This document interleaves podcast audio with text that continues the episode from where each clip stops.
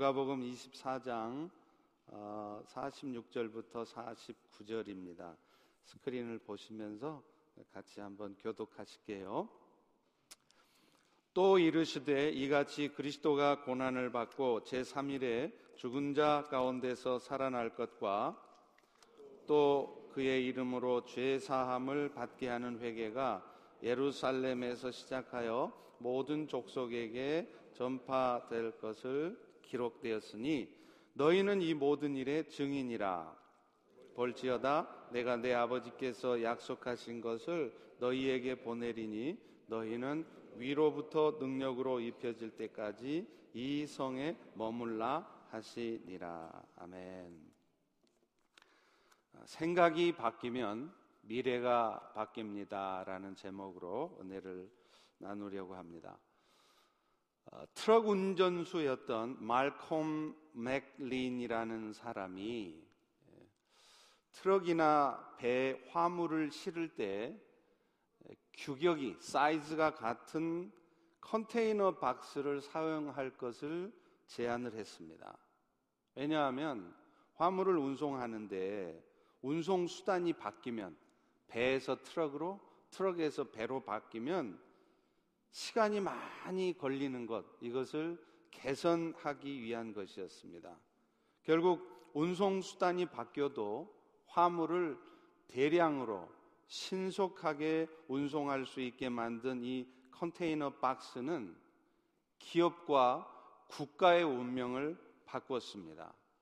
실제로 월남 전쟁 시에 이 군수품 보급 문제 때문에 계속 지고 있었던 애를 먹고 있었던 미국이 이 컨테이너 박스로 군수품을 조달하면서부터 전세를 역전시킬 수 있었다고 합니다.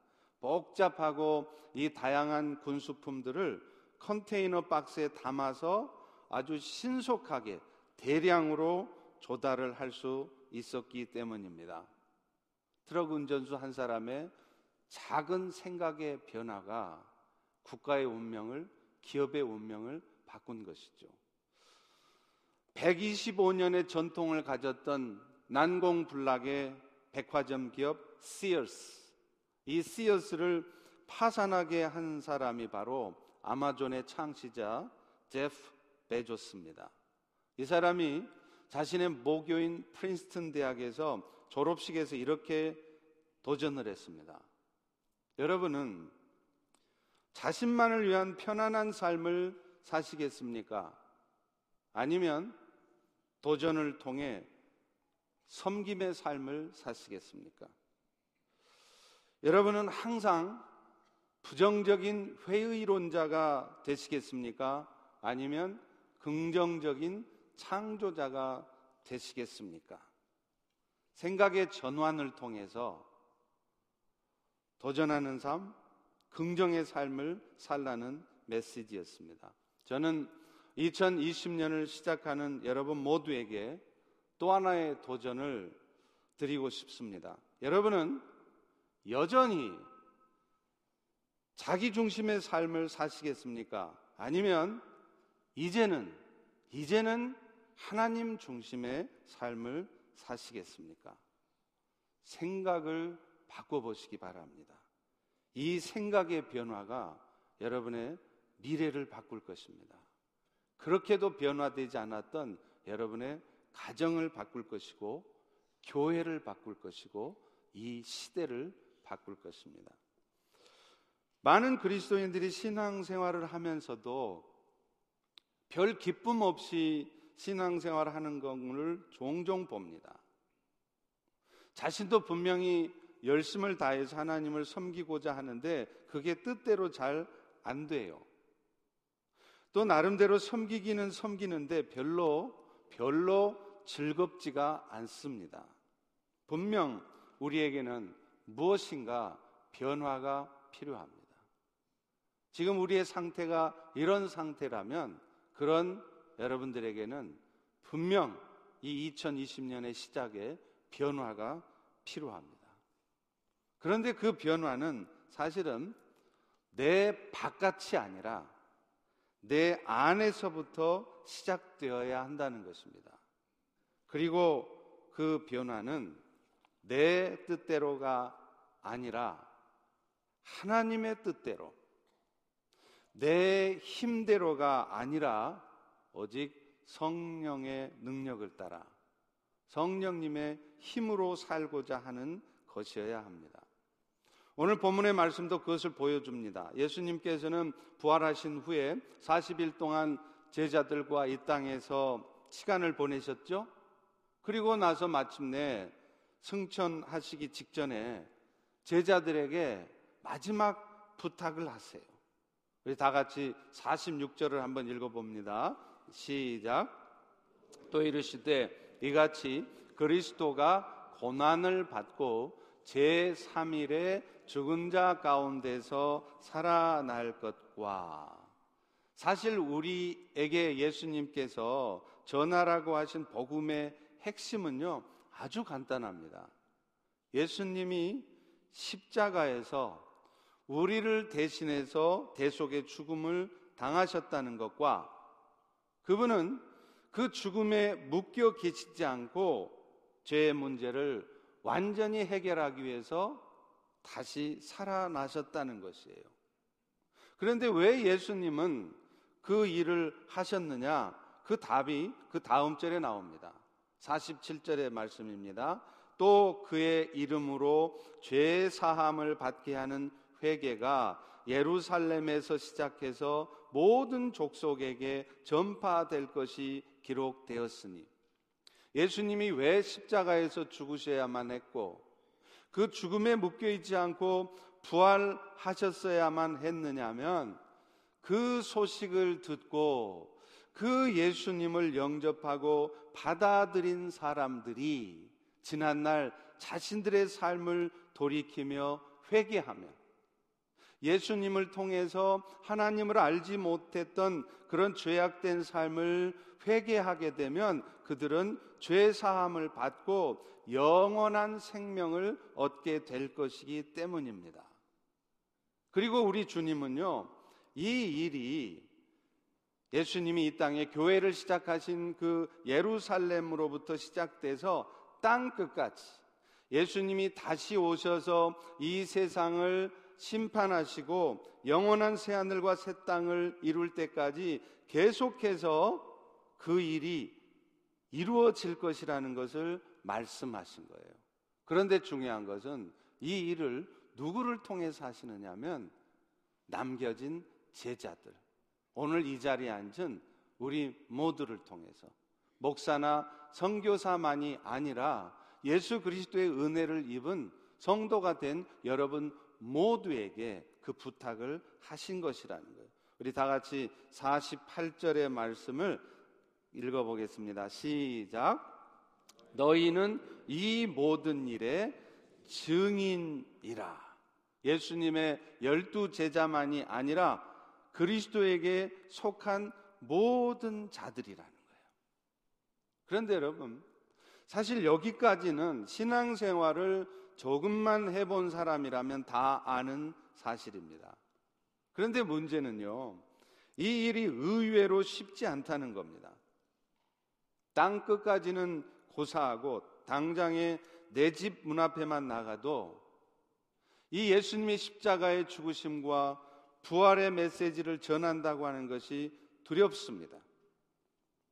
옆집 사람이 아직 그 은혜를 입지 못한 사람, 아직 교회를 다니지 않는 사람이라는 것을 잘 알면서도 우리는 그들에게 다가가지 못합니다. 아니, 어쩌면 아예, 아예 옆집 사람이 교회를 다니는지 안 다니는지, 생명의 은혜를 얻어서 죽어 천국에서 만날 사람인지, 아니면 영원토록 지옥의 형벌 가운데 있게 될 사람인지 모른다는 거예요. 관심이 없다는 것이죠. 요한 웨슬레는요, 매일 60마일을 말을 타고 다니면서 복음을 전했다고 합니다. 구두수성공이었던 배움도 없고 보잘 것 없었던 디엘 무디는 100만 명의 사람들을 예수님을 영접하게 했다고 합니다. 그런데 우리는 예수님으로부터 그런 부탁을 받은 우리에게 영원한 생명을 안겨다 주기 위해서 십자가의 고통과 가진 멸시와 천대를 다 받으시면서 자기의 생명까지 희생한 그 예수님이 우리에게 마지막으로 부탁한 그 부탁을 들은 우리들은 1년이 가도 아니 10년이 가도 단 한 명의 영혼조차 주님께로 인도하지 못한다는 것입니다. 이런 형편을 잘 아시는 주님께서는 그렇기 때문에 우리에게 이 그리스도의 증인이 될 것을 부탁하시면서 또 하나의 명령을 하세요. 그게 뭐냐면 약속하신 것을 보내주실 때까지 기다리라는 거예요. 우리 다시 한번 49절의 말씀을 큰 목소리를 한번 읽어볼게요. 시작. 볼지어다 내가 내 아버지께서 약속하신 것을 너희에게 보내리니 너희는 위로부터 능력으로 입혀질 때까지 이 성에 머물라 하시니라. 여러분 여기서 예수님이 말씀하시는 아버지께서 약속하신 것이 뭘까요? 바로 아버지의 영이시고 그리스도의 영이신 성삼위 하나님 중에 한 분이신 성령님을 말씀하는 것입니다. 사실 우리 모두는 우리의 삶이 복음을 증거하는 삶이어야 하고 그것은 우리가 날마다 하나님 앞에 거룩한 삶을 살기를 애쓰며 또 내가 때로는 희생을 당하고 내가 때로는 손해를 볼지라도 내가 받은 사랑을 세상에 나타낼 때 이루어진다는 것을 잘 알고 있습니다. 그런데 문제는 우리는 그것을 이루어갈 힘이 없다는 거예요. 어떨 때는 의지조차 없다는 것입니다. 죄와 금방 타협하고요. 나에게 조금만 손해가 될 것 같고, 내 것이 조금만 이뤄질 것 같으면 내가 받은 사랑을 기억하고 내 것을 기꺼이 주기보다는 나의 유익을 위해서 남의 것을 빼앗기조차 하는 그런 모습들이라는 거예요. 그런 우리가 우리 스스로의 능력으로 무엇인가를 해보려고 했다가는 금방 나가 떨어지게 돼 있는 것입니다. 그래서 하나님께서는 그런 우리의 약함을 미리 아시고 구약 백성들과는 달리 오늘날 여러분들과 같은 이 신약 시대에 사는 백성들에게는 또 하나의 약속을 약속을 주셨어요. 그게 뭐냐면 바로 성령을 보내 주시겠다는 것입니다. 사실 여러분 구약 신약 쉽게 풀어보면 뭐예요? 옛 약속, 새 약속이잖아요. 왜 하필 옛 약속, 새 약속 그랬을까요? 근데 놀랍게도요, 옛 약속이나 새 약속이나 그 약속의 실체는 똑같습니다. 예수 그리스도를 통해서 너희가 내 백성, 내 자녀가 되게 할 것이며 그 일을 통해서 나 여호와가 한 분뿐인 하나님이신 것을 보이시겠다는 거예요. 그런데 그런데 이 약속이 굳이 옛 약속, 새 약속하고 구분되는 이유가 뭘까요? 새 약속에는 또 하나의 약속이 옛 약속에는 없는 또 하나의 약속이 들어가 있습니다. 그게 뭐냐면 성령님을 보내 주시겠다는 거예요. 여러분이 잘 아시다시피 이스라엘 백성들은요, 스스로의 힘으로는 도저히 하나님의 백성답게 살 수가 없었어요. 너희가 이제 가나안 땅을 들어가거든. 하나님 나라의 백성답게 살아라. 어떻게 살래?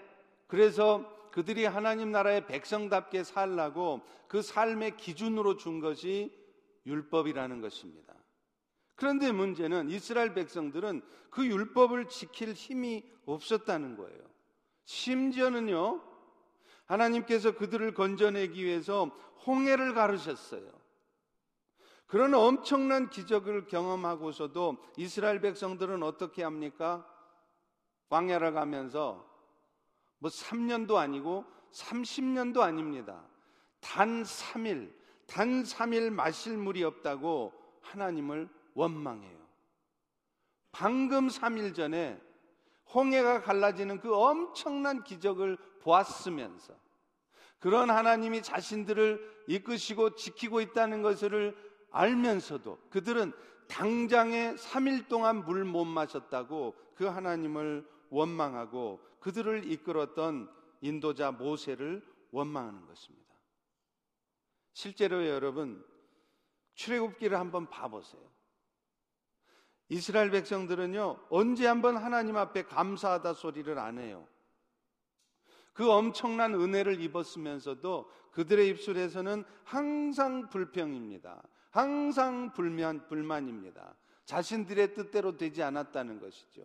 내가 기대하는 만큼 이루어지지 않았다는 것이죠.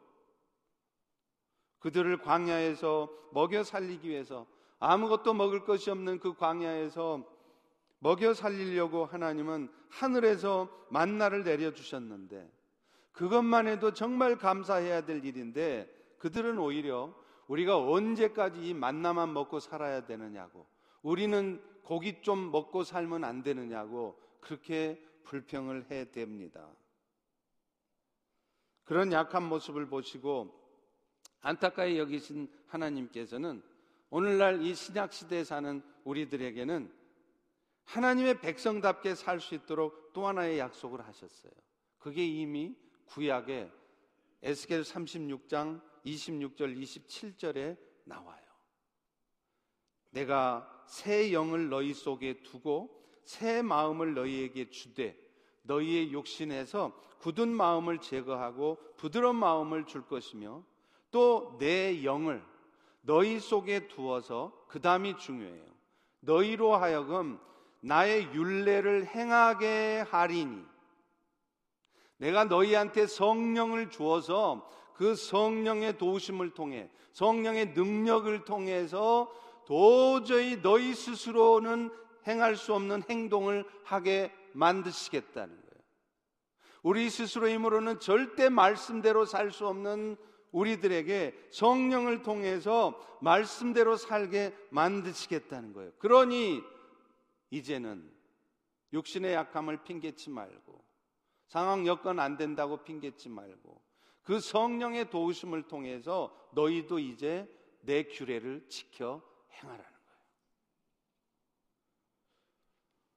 그래서 예수님도요, 승천하시기 전에 제자들에게 종종 그 말씀을 하셨어요. 내가, 내가 떠나야 너희들한테 더 유익하다. 요한복음 16장 7절입니다. 내가 떠나가는 것이 너희에게 유익이라. 왜 그럴까요? 내가 가면 하나님께서 에스겔서에 예레미야서에 많은 구약 속에서 약속하셨던 그분을 성령님을 너에게 보내실 수 있기 때문에 그렇다는 거예요. 예수님 대신에 오신다는 분이 누구시냐면 바로 보혜사 성령님이세요. 성령님은 예수님께서 부활 승천하신 후에는 영으로 이 땅에 오신 하나님이시고 예수 그리스도십니다. 그런데 그분을 우리는 보혜사라고 부르는 이유가 있어요. 보혜사가 헬라어로 하면 파라클레이토스라고 합니다. 이 말이 무슨 뜻이냐면 파라 옆에서 클레이토스 돕는 자라는 뜻이에요. 그러니까 그분은 눈에 보이지 않는 성부 하나님 대신에 보좌 우편에 계시는 성자 예수님 대신에 여러분의 바로 옆에서 아니 여러분의 안에서 여러분이 어떤 연약한 모습을 보여도 심지어는 여러분이 어떤 악한 모습을 보여도 결코 여러분을 떠나지 않으며 임마누엘로 여러분을 도우시는 분이시라는 겁니다. 심지어 그분은요, 우리로 하여금 예수님이 이 땅에 계셨을 때 그분이 하셨던 것보다 더 큰 일도 할 수 있도록 하실 분이라고 말을 해요. 놀랍지 않습니까?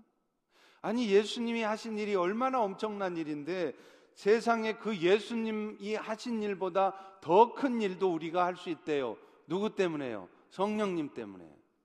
요한복음 14장 12절에 보십시오. 나를 믿는 자는 내가 하는 일을 그도 할 것이요. 또한 그것보다 큰 일도 하리니. 이유가 뭐예요? 이는 내가 아버지께로 감이라. 예수님은 부활 승천하신 대신에 성령님을 여러분에게 보내 주셔서 그 성령의 도우심을 입으면 아무것도 할 수 없을 것 같고 보잘 것 없고 연약해 빠져 있어서 문 밖에 나가서 전도지 하나 줄 수 없는 여러분들로 하여금 예수님이 하신 일보다 더 크신 일을 하실 수 있다는 것입니다. 그렇기 때문에 오늘 2020년 시작되는 이 시점에서 우리에게 필요한 것이 뭘까요? 생각을 바꾸셔야 돼요.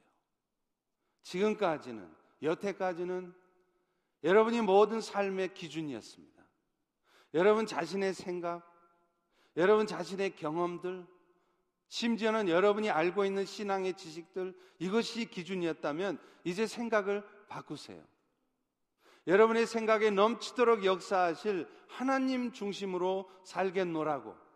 그래서 때로는 내가 이해할 수도 없고 받아들일 수도 없는 상황이 있을지라도 하나님이 하신 것이라고 받아들일 수 있는 그런 생각의 전환이 오늘 우리 모두에게 필요하다는 것입니다.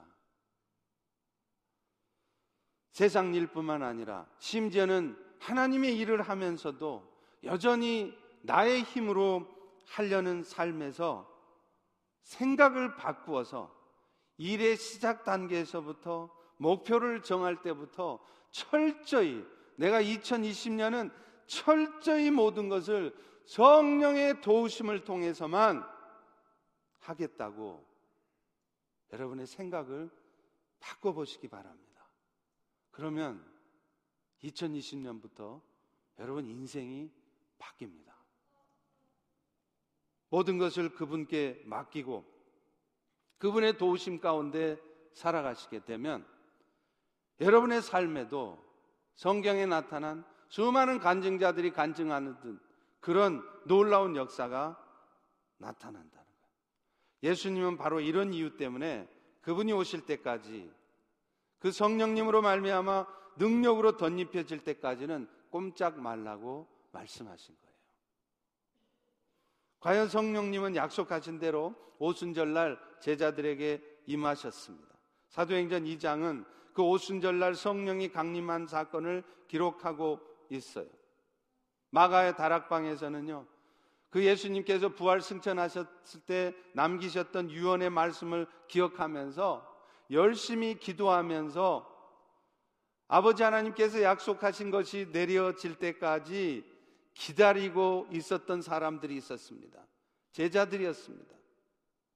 그런데 그들이 정말 예수님이 말씀하신 것처럼 그 약속하신 것을 내려주실 때까지 움직이고 싶어도 먼저 일하고 싶어도 내가 나서고 싶어도 성령의 능력으로 덧입혀질 때까지 기다리고 있었을 때 그들 가운데 정말로 성령이 강림하심으로 놀라운 역사들이 일어났습니다. 가장 먼저 그 변화는 사도 베드로에게 나타났습니다. 여러분 베드로가 어떤 사람입니까? 예수님을 따라당길 정에 내가 죽는 한이 있어도 어디든 땅 끝까지 내가 당신을 따르겠습니다. 그랬던 베드로가 예수님이 힘없이 십자가에 죽게 되었을 때 어떻게 합니까? 예수님을 저주까지 하면서 부인합니다. 왜요? 죽음이 두려워서. 자기가 당할 고통이 고초가 두려워서요. 그랬던 베드로가 지금 하나님께서 약속하신 성령이 임하니까 어떻게 변합니까? 공회에 잡혀가도 두들겨 맞아도 그것을 두려워하지 않습니다. 여러 사람 앞에서 담대하게 예수 그리스도의 복음을 전해요. 그것뿐입니까? 베드로뿐만 아니라 그곳에 있었던 제자들은 방언을 말하기 시작했어요. 그 방언이라고 하는 것은 오늘날 우리가 하는 소위 말하는 천국 방언하고는 차원이 다릅니다. 아따따따따따 올라스카 말라파 듀리우버 수고나라 삐에야 이런 천국 방언하고는 달라요. 실제로 그 땅 사람들이 여러 나라 사람들이 하는 그 사람들의 언어로 이 예수 그리스도의 복음이 전파되기 시작한 거예요. 자신들이 지금까지 들어보지 못한 나라의 말들로 예수님의 복음을 전한 것입니다. 이 방언을 말하는 것들을 듣고 그 나라 말을 알아듣던 그 자리에 있었던 외국인들이 갑자기 엎어지기 시작했어요. 정작 제자들은 자신들이 지금 무슨 말을 하는지 알아듣지 못하는데 자기가 뱉어낸 말 때문에 자기 앞에 수많은 사람들이 눈물을 흘리면서 엎어지는 모습을 보았습니다. 놀라운 일이었습니다. 이게 어떨 때 생겼다고요? 아버지께서 약속하신 것 성령이 그들에게 임할 때 나타난 현상이었다는 거죠. 사도행전 3장에 가면 그 겁만턴 소심했던 베드로가 놀라운 기적을 행합니다. 성전 미문에 앉아 구걸하던 안진뱅이가 뭐를 얻을까 싶어서 베드로를 바라보면서 구걸하니까 베드로가 이렇게 말합니다. 사도행전 3장 6절입니다. 내게 은과 금은 없지만 내게 있는 이것을 너에게 주노니 나사렛 예수 그리스도의 이름으로 걸어라. 그러자 그 안전뱅이가 갑자기 발과 발목에 힘을 얻어서 일어섭니다. 여러분 아마 이 사건으로 가장 놀란 사람은 그 안전뱅이가 아니라 베드로 자신이었을 것 같아요. 와, 나에게도 이런 역사가 나타나는구나. 제가 중국에서 선교 사역을 하면서 하나님의 불을 받고 사역을 하면서 성경에서만 듣던 기적 같은 일들이 나타나니까 제가 놀랐어요. 선교지에서 손을 얹고 기도하면 귀신이 떠나갑니다. 선교지에서 손을 얹고 기도하면 성령의 강력한 임재로 사람들이 쓰러집니다. 그걸 보면서 와 성령의 역사라는 것이 대단한 것이구나. 그런데 사도로의 진짜 베드로의 진짜 변화는 그게 아니었어요. 기적 같은 일이 일어나는 것 그게 진짜 베드로의 변화가 아니라 사도행전 4장에 넘어갔을 때 사도 베드로가 요한과 함께 공회에 잡혀갔을 때 그의 모습입니다. 그 베드로는 그 공회원들을 향해서 감히 외칩니다. 너희가 인류의 구원자이신 예수 그리스도를 십자가에 못 박았다고. 그렇게 그들을 향해서 죽음을 두려워하지 않으며 예수의 복음을 외칩니다. 그 예수의 이름으로 안진뱅이가 고침받은 것은 나의 신령한 능력 때문이 아니다. 내가 영역 있는 사도여서가 아니다. 오직 하나님께서 그렇게 하신 것이다. 예수 그리스도의 능력이라. 여러분, 이런 베드로의 변화는 자신 안에서 나온 것이 아니었습니다. 성령의 능력이었습니다. 여러분 이처럼 성령으로 충만해질 때 우리는 때로는 성령의 은사들을 경험할 수도 있고요. 때로는 하나님께서 필요하시다면 여러분의 삶에도 표적과 기사를 나타내실 수도 있습니다. 그리고 더욱 중요한 것은 그렇게도 변하지 않던 여러분의 굳었던 마음이 바뀌어진다는 거예요. 하나님을 위해서는 전혀 살고 싶은 마음이 없었던 여러분의 마음에 왠지 모르게 나의 것을 희생해서라도 내 자존심이 상할지라도 상처가 될 만한 말을 들을지라도 그 예수님을 위해서 살고 싶은 마음을 그래서 그 예수님을 위해서 살면서 내가 그런 고통을 당해도 그런 힘든 일이 있어도 그것 때문에 속상하고 속 뒤집어지는 것이 아니라 오히려 기뻐지는 그런 변화가 있다는 거예요. 여러분은 그 변화를 맛보시고 싶지 않으십니까? 그러려면 생각을 바꾸셔야 돼요. 이제는 세상의 삶도 심지어는 신앙생활도 내 중심으로 하지 말라는 거예요. 내 생각대로 하지 말라는 거예요. 내 마음속에 드는 감정대로 하지 말라는 것입니다. 하나님 중심으로 하라는 것입니다. 그럴 때 여러분의 삶에 놀라운 변화가 나타날 것입니다. 여러분의 힘으로 세상의 삶을, 신앙의 삶을 살지 말라는 것입니다. 성령의 도우심을 항상 구하라는 것입니다. 그럴 때 여러분은 어떤 어려움이 와도 그 어려움 앞에서도 흔들리지 않고 감사할 수 있을 것이며 자신이 그 고통스러운 상황 속에서도 오히려 남들을 살필 수 있고 주님의 사랑을 증거할 수 있는 삶을 살 수 있는 것입니다. 오늘날 교회들에게도 성도들에게도 요청되는 것은 이 성령의 능력이에요. 더 많은 교육, 더 탄탄한 교회의 조직, 더 좋은 예배당, 더 좋은 시스템, 프로그램, 그것도 필요하겠죠. 그러나 여러분, 이런 것들은요, 환자가 이미 죽어버린 다음에 가져오는 인공호흡기에 불과합니다. 이미 죽은 상태에서는 아무리 좋은 인공호흡기를 가져와도 소용이 없어요. 우리에게 가장 필요한 것은 인공호흡기입니다. 우리 영을 새롭게 하고 살릴 수 있는 성령의 역사가 필요하다는 거예요. 우리 스스로의 힘으로는 더 이상 이 세상을 살아갈 수 없기 때문입니다. 그래서 사도 바울도 에베소서 5장 17절에 술 취하지 말고 성령 충만을 받으라 이렇게 말해요. 성령 충만은 우리가 해도 되고 안 해도 되는 일이 아니라는 것입니다.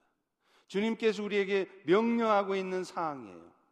그래서 지금 여러분이 지금 이 순간 어떤 이유에서건 그것이 여러분 자신으로 말미암는 이유든 아니면 여러분 바깥의 외부적인 상황으로 인한 것이든 상관없이 여러분이 지금 성령으로 충만해져 있지 않다면 그래서 신앙생활을 하는 것이 교회 생활을 하는 것이 그저 즐겁지 않고 기쁘지 않다면 여러분이 가장 먼저 해야 될 일은 여러분의 바깥의 상황이 바뀌어지기를 기대하는 것이 아니라 여러분 자신이 먼저 변하는 것입니다. 여러분의 생각을 먼저 바꾸는 것입니다. 그리고 그것은 여러분이 가장 먼저 성령 충만해지기를 구하는 것입니다.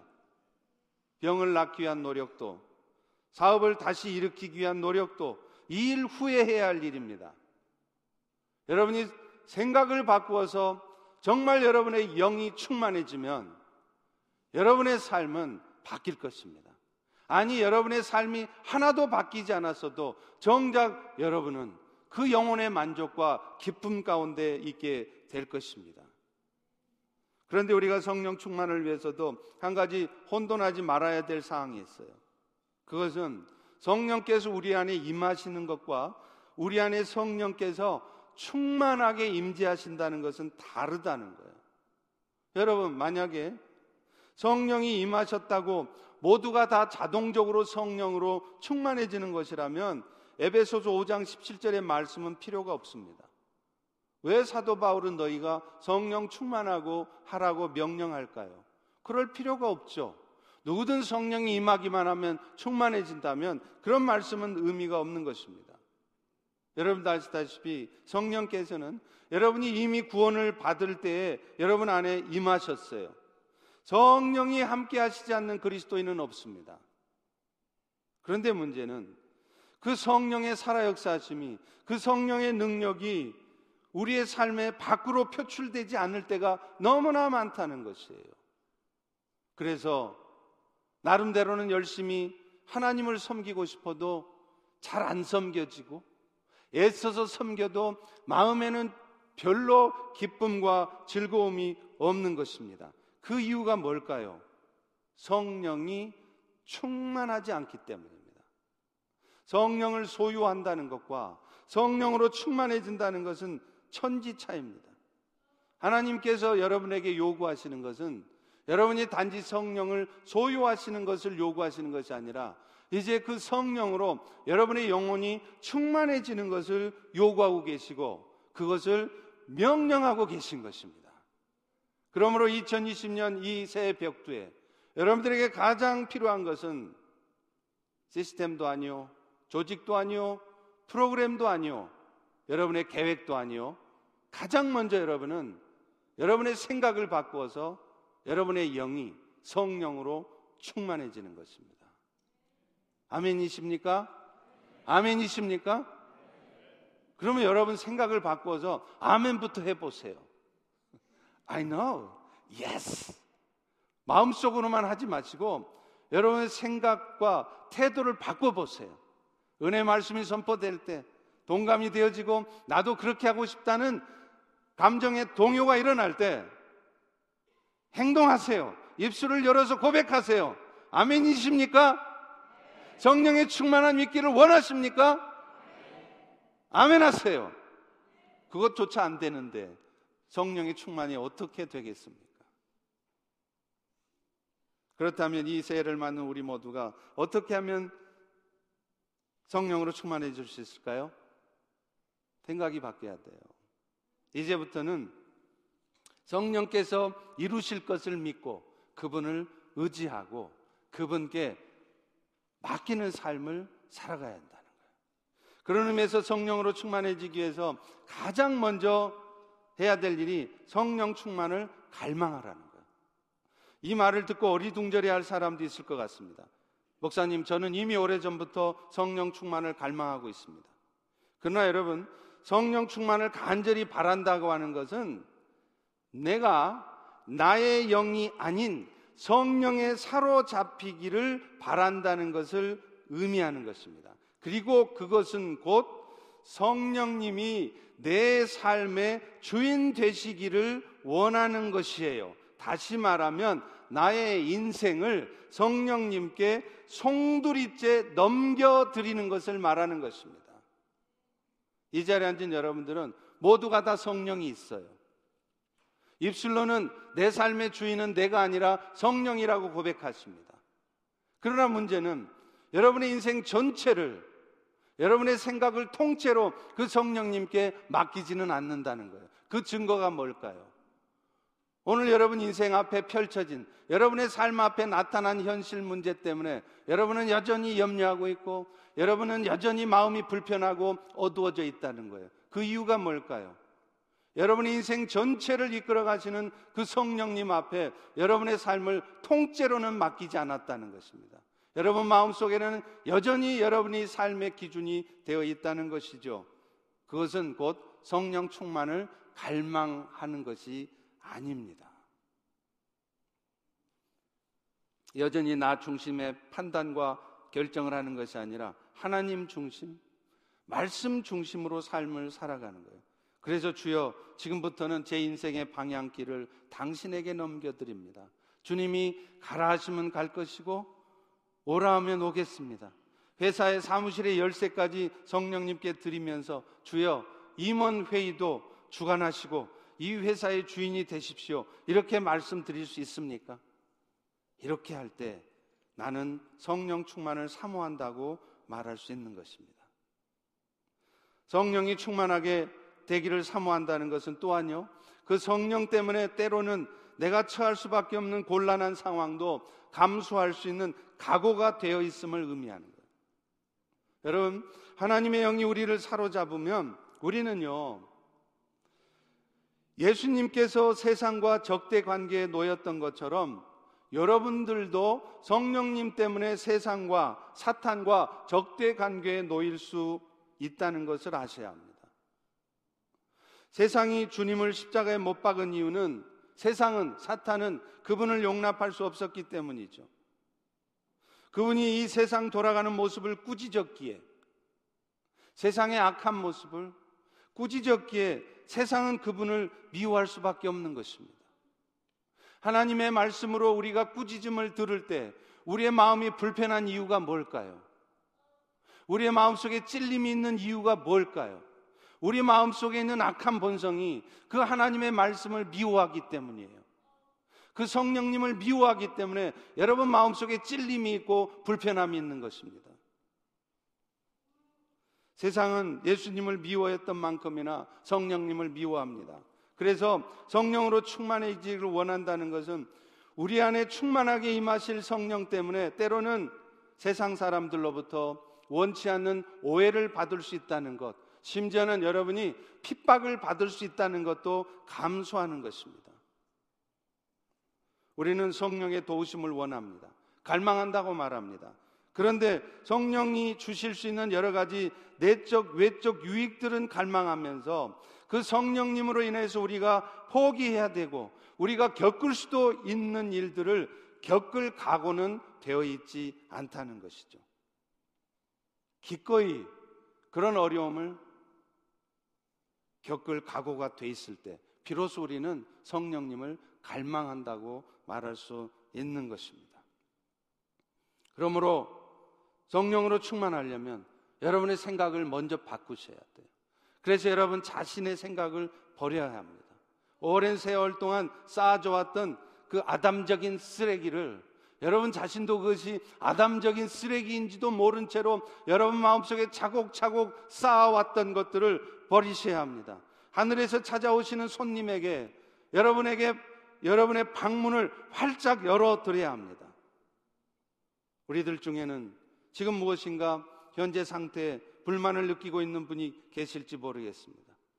이 세상에는 나 혼자만 남아있다고 느낄 정도로 고독감을 느끼고 있는지 모르, 모르겠습니다. 그러나 결국 그 모든 일들은 우리로 하여금 스스로 한계를 깨닫게 하시려는 것입니다. 우리 스스로의 힘으로는 아무것도 할 수 없다는 것을 확인시켜 주시려는 것입니다.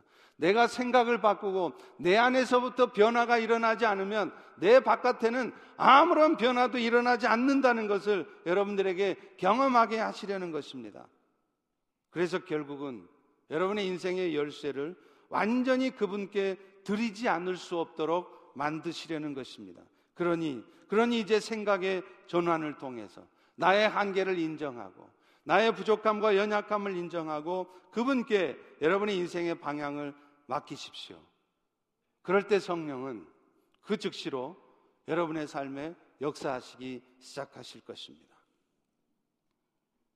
그렇게 성령께 모든 것을 맡겼다면 그 다음에 할 일은 뭘까요? 간절히 기도하는 거예요.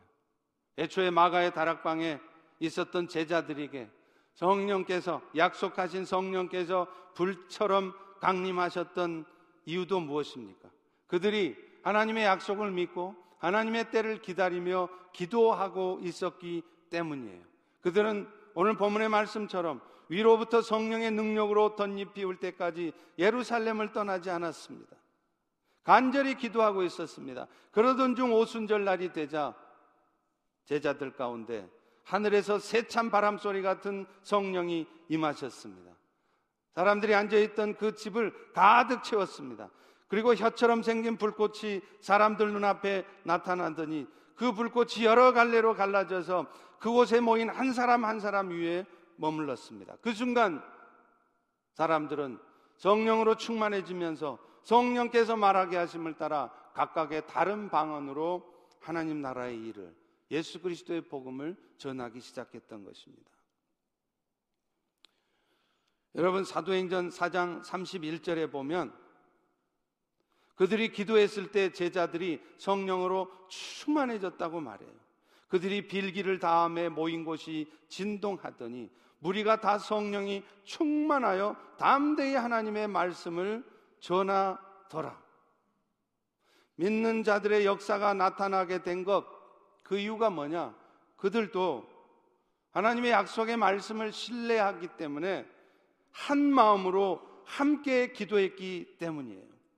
여러분, 오늘 우리는 성령에 충만케 하시는 역사가 특별히 공동체 위에 부어지기 위해서는 공동체의 구성원들이 한 마음으로 기도해야 된다는 것을 알 수 있습니다. 물론 우리 각자 한 사람 한 사람이 각자의 처소에서 기도할 때도 성령은 충만하게 역사하실 수 있습니다. 그러나 공동체 성령의 역사하심이 공동체 성령의 부심이 있기 위해서는 한 마음이 되어서 한 뜻이 되어서 기도할 때 나타나는 것입니다. 1907년 평양 대부흥의 역사는 기독교 2000년 역사에서 유례가 없는 부흥이었습니다. 웨일스 부흥도 미국의 Great Awakening Movement 대각성 운동도 한국에 있었던 1907년의 평양 대부흥을 따라갈 수가 없습니다. 선교학자들이 성경학자들이 기독교 2000년 역사의 가장 놀라운 부흥이 1907년 평양 대부흥이라고 얘기합니다. 그런데 여러분 아십니까? 1월 14일 평양에서 대부흥이 시작되기 전에 정초부터 우리 펠로시 교회가 정초에 신년 부흥회를 가졌던 것처럼 많은 교회들이 새해가 시작되면 특별 새벽 기도회를 갖는 것처럼 1907년 1월 14일부터 현지 선교사들과 사역자들이 함께 모여 기도하기 시작했습니다. 원산에서 일주일간 지속된 기도회 후 곧바로 그 다음서부터 평양에 기독교 역사의 유례가 없는 놀라운 부흥의 역사가 시작되었습니다. 1800년대 미국의 웨일스 대붕 마찬가지입니다. 소수의 젊은 청년들이 건초더미에 모여서 함께 기도함으로 시작되었습니다. 미국 전역을 휩쓸었습니다. 이제 그 부흥의 불이 우리 가운데서도 나타나기를 소망합니다. 사랑하는 성도 여러분, 2020년에 세일을 행하실 여호와를 기대하십니까? 기대하십니까? 그렇다면 여러분의 생각을 바꾸십시오. 지금까지 여러분이 경험한 것들, 여러분이 알고 있었던 것들 다 성령 하나님 앞에 던져버리십시오. 여러분이 이해할 수 없고 받아들일 수 없었던 것조차 다 던져버리십시오. 그리고 지금 이 순간서부터는 나는 오직 성령의 은혜로만 살겠습니다. 성령께서 내 삶을 지배해 주시기를 소망합니다. 성령이시여 나를 완전하게 지배해 주시옵소서. 내 삶의 전부를 반만 성령님께 맡기는 것이 아니라 내 생각과 내 삶의 전부를 성령께 맡겨 드리오니 성령이시여 당신 뜻대로 행하시옵소서. 그렇게 여러분의 삶을 맡기고 기도할 때 여러분의 삶 가운데도 놀라운 능력의 역사가 나타날 줄로 믿습니다. 그 역사하심이 여러분의 자신과 가정과 우리 교회와 이 나라 가운데 나타나는 2020년 되기를 주의 이름으로 축원합니다. 기도하겠습니다. 하나님, 오늘 생각이 바뀌면 미래가 바뀐다는 이 제목처럼 우리가 정말로 우리의 생각을 바꿔보기를 소망합니다. 그래서 정말로 우리의 삶이 내 것이 아니기에 나의 모든 생각들을 나의 모든 것들을 성령 하나님께 맡기며 오직 성령 하나님의 도우심만을 구하며 살아가기를 소망합니다. 그럴 때, 오 주님, 우리를 통하여 여호와께서 계획하신 새로운 일들을 행하여 주시옵소서. 이 시간 우리가 그걸 다짐하는 마음으로 주 앞에 성찬 예식을 거행합니다. 이 예식을 통하여 주님의 살과 피를 먹고 마실 때마다 우리가 다시 한번 예수 그리스도의 구원의 은혜에 감사하고 또 그 죽으심과 부활하심을 온 땅에 증거하는 삶을 살겠노라고 그리고 그 일을 위해서도 내 뜻대로 내 힘대로 사는 것이 아니라 오직 성령이 인도하시는 대로 성령의 능력으로만 살겠다고 다짐하는 이 성찬 예식이 되게 도와 주시옵소서. 예수님 이름으로 기도합니다.